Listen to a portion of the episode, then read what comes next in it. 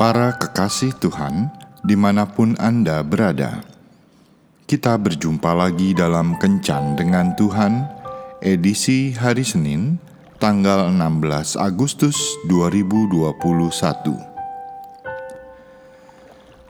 Dalam Kencan kita kali ini kita akan merenungkan ayat dari Mazmur bab 20 ayat 7. Sekarang aku tahu bahwa Tuhan memberi kemenangan kepada orang yang diurapinya dan menjawabnya dari sorganya yang kudus dengan kemenangan yang gilang gemilang oleh tangan kanannya. Sahabat kencan dengan Tuhan yang terkasih. Setelah dua usaha pendaratan yang gagal, seseorang yang sedang naik balon udara menjadi panik. Dengan kalut ia mencari tempat ketiga untuk mengupayakan pendaratan. Namun yang bisa dilihatnya dalam jarak bermil-mil hanyalah hamparan hutan yang begitu lebat sementara bahan bakar yang dimilikinya hanya tinggal separuh tangki. Ia merasa bahwa hanya ada satu pilihan untuk tetap mempertahankan hidupnya, yaitu mematikan semua pembakar dan mencoba menemukan tanah lapang. Di saat semua tindakannya tidak membuahkan hasil. Tiba-tiba dengan spontan dan dari lubuk hatinya yang diliputi ketakutan, ia berseru kepada Tuhan, "Tuhan, tolonglah aku, kendalikan situasi ini.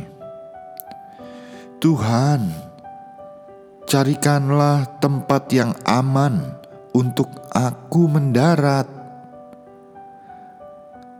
Dengan doa singkat itu, suatu perasaan tenang kini meliputinya. Jari jemarinya tidak lagi terkepal dan gemetar, namun ia mulai merasakan suatu gelombang kedamaian. Meskipun demikian, Landscape di bawah tetap berlalu dengan cepat, dan ia tidak tahu di mana kru daratnya berada. Lalu ia melihat sebuah tanah lapang tepat di depannya. Namun di sana juga ada dua banteng terbesar yang pernah dilihatnya. Kemudian ia berdoa lagi. Tuhan, aku mempercayaimu untuk menemukan bagiku tempat yang aman untuk mendarat. Dan aku mempercayaimu sepenuhnya dengan banteng-banteng itu. Ia berpegang erat ketika keranjang balon udara itu menghantam tanah dengan kasar, terbalik dan terseret di tanah sejauh kurang lebih 50 yard. Yang membuatnya semakin takjub dan terheran-heran adalah banteng-banteng itu tidak menyadari semua kehebohan yang terjadi saat itu. Berbarengan dengan itu, mukjizat yang lain datang. Kru daratnya mendadak muncul sambil berlari ke arahnya. Seseorang dari mereka berkata, "Kamu terperangkap dalam suatu guntingan angin yang hebat, dan mukjizatnya adalah kamu tetap memegang kendali." Namun, dengan tegas ia berkata, "Mukjizat ini terjadi bukan karena aku tetap memegang kendali." Namun, karena aku justru melepaskan kendaliku dan menyerahkannya kepada Tuhan,